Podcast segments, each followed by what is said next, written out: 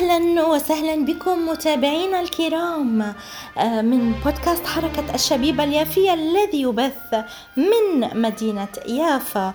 أقدم لكم برنامج سما يافا الذي يختص بكل شؤون يافا، ولكي نعيدها على الطاولة الفلسطينية وعلى اللائحة الفلسطينية الأولى كما كانت قبل النكبة.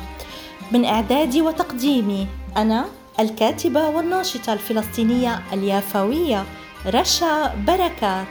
طبعا تستطيعوا أن تسمعونا عبر منصات التواصل الاجتماعي والتطبيقات مثل سبوتيفاي، جوجل، أبل، بودبين، وكذلك عبر صفحتي فيسبوك كصفحة حركة الشبيبة اليافية وبودكاست حركة الشبيبة اليافية، وكذلك عبر الانستغرام بودكاست حركة الشبيبة اليافية.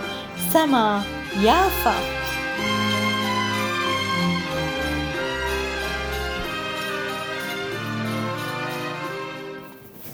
أهلا وسهلا بكم أعزائي متابعي ومحبي كل برامجنا عبر بودكاست حركة الشبيبة اليافية. وطبعا من سما يافا أسلم على الجميع في كل أنحاء العالم. اليوم في حلقة برنامج سما يافا سأتطرق لموضوع طبعا كما اشتهرت مدينتنا يافا بالحمضيات والبرتقال اليافاوي، فاليوم قررت أني أتطرق لموضوع كتب عنه الأستاذ وليد الخالدي بما يختص بالبرتقال والحمضيات على أنواعها والزراعات الفلسطينية، وكذلك أنا دونت ما كتب في كتابي البحثي لم أتذوق برتقال جدي. فلقد تحدث وقال كتب الأستاذ وليد الخالدي، وتجدون هذا في كتابي لم أتذوق برتقال جدي من الصفحة ثمانية وعشرين، أن خلافا للدعاية الصهيونية الكاذبة في الغرب، فإن الفلسطينيين هم الذين كانوا عماد الإنتاج الزراعي في البلاد، يحرثون الأرض ويزرعونها ليستخرجوا خيراتها منها. فبنهاية الانتداب كان مجموع الأراضي التي أخضعها الفلاح الفلسطيني للزراعة باستثناء مزارع الحمضيات هو خمسة ملايين وأربعمائة وأربعة وثمانين ألف وسبعمائة دنما، يعني والدنم بيساوي ألف متر مربع. بينما لم تتمكن المستعمرات اليهودية ثلاثمائة الجماعية كيبوتس وموشاف وغير الجماعية من أن تزرع أكثر من أربعمائة وخمسة وعشرين ألف وأربعمائة وخمسين دنم. أما فيما يتعلق بتعمير الصحراء، فإن الفلسطينيين وحدهم هم الذين عمروها، ذلك بأن أسطورة تعمير اليهود للصحراء كذب في كذب، إذ إن مجمل مساحة الأراضي في صحراء النقب التي كانت في حيازة اليهود لم يتعدى واحد وعشرين ألف دنم، بينما زرع الفلسطينيون الحبوب يعني القمح والشعير في صحراء النقب ذاتها ما يزيد عن مليونين ومئة وعشر آلاف دنم. نشطت زراعة الحمضيات على أساس علمي بعد الحرب العالمية الأولى، وتركزت في السهل الساحلي الفلسطيني لتوفر المياه الكافية والتربة الخفيفة. أما زراعة الحمضيات فهي تعتبر من أهم المنتجات الزراعية في فلسطين، وقد بدأت زراعة فلسطينية ثم اهتم بها المهاجرون الصهاينة عندما لمس لمسوا نجاح زراعتها على يد أهلنا، وأصبحت مساحة الأشجار الحمضية في عام ألف وتسعمائة وثمانية وثلاثين حوالي ثلاثمائة ألف دنم، يملك المزارعون الفلسطينيون منها مئة وأربعة وأربعين ألف دونم.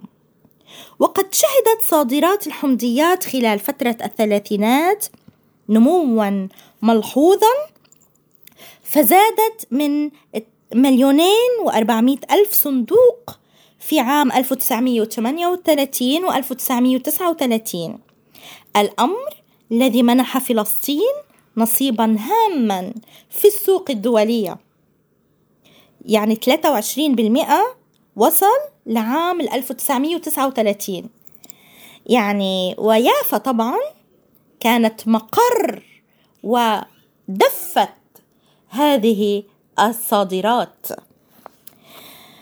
إلا أن الحرب العالمية الثانية تسببت في تراجع هذه الزراعة، إذ أنه نتيجة لإتلاف كثير من البساتين أصبحت المساحة المزروعة في عام ألف وتسعمائة وخمسة وأربعين حوالي مئتين وأربعة وأربعين ألف دونم، يملك أهلنا العرب منها مئة وستة وعشرين ألف دونم.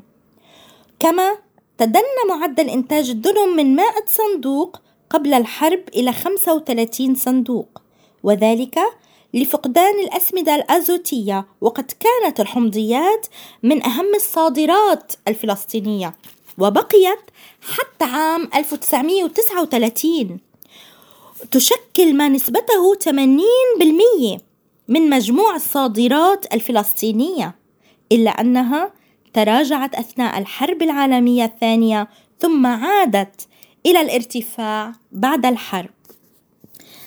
أما فيما كتبه آه الأستاذ محمد فؤاد سعد في كتابه يافا التاريخ والحضارة، فنجد أنه قال أن في العصر العباسي قد ذاع صيت يافا كأهم المرافق التجارية في حدود دولة الخلافة التي امتدت من حدود الصين شرقا إلى شواطئ الأطلنطي غربا.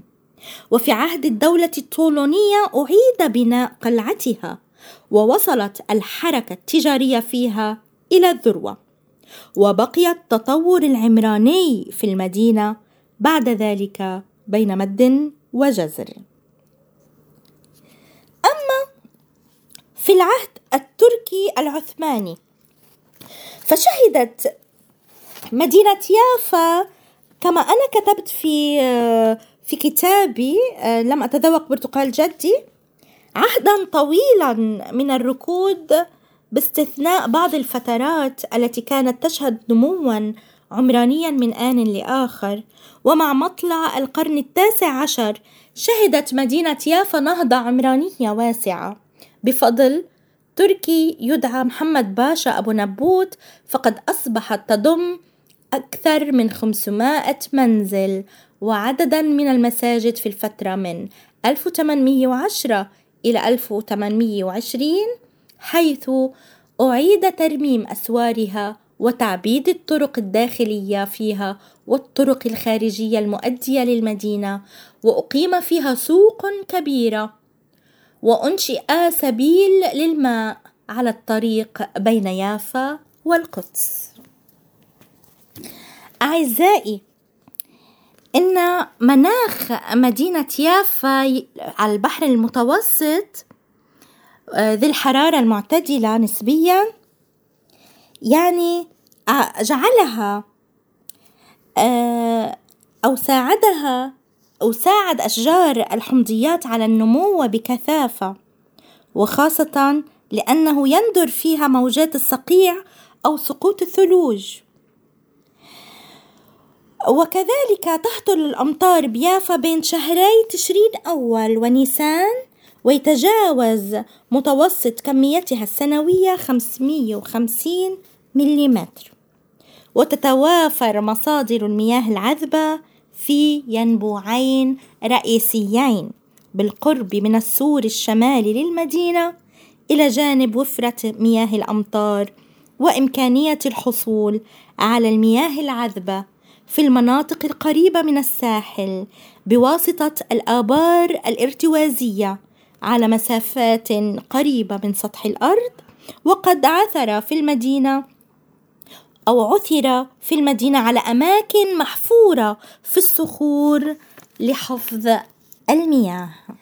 وفرت يافا وخصوصيتها بتنوع وكثافة أشجار الحمضيات وشهرتها بالبرتقال اليافاوي، والذي كان يصدر إلى العالم، يصدروه أهالينا أصحاب البيارات وشركات الحمضيات والسفن والصناديق، وحيث كانت تغلف كل حبة بورقة وعليها اللوجو أو الشعار، رمز الشركة أو غيرها، أو حتى لا إذا لم تختم بالشعار أو باللوجو فكذلك كانت تغلف كل حبة بحبتها وتوضع في صناديق خشبية يصنعونها أهالينا بمعاملهم، وتجوب البحار ليتم تصديرها إلى الخارج.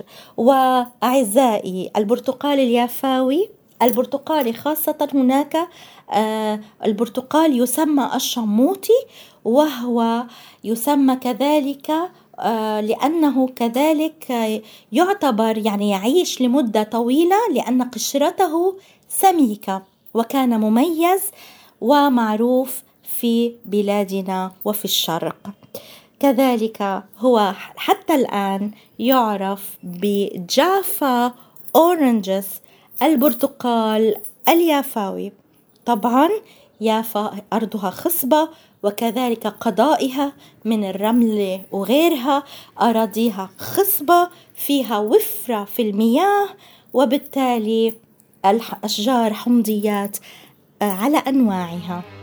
أودعكم بحلقة جديدة وخصوصية جديدة وحوار جديد أو معلومة جديدة عن مدينتنا يافا الحبيبة في برنامجي سما يافا.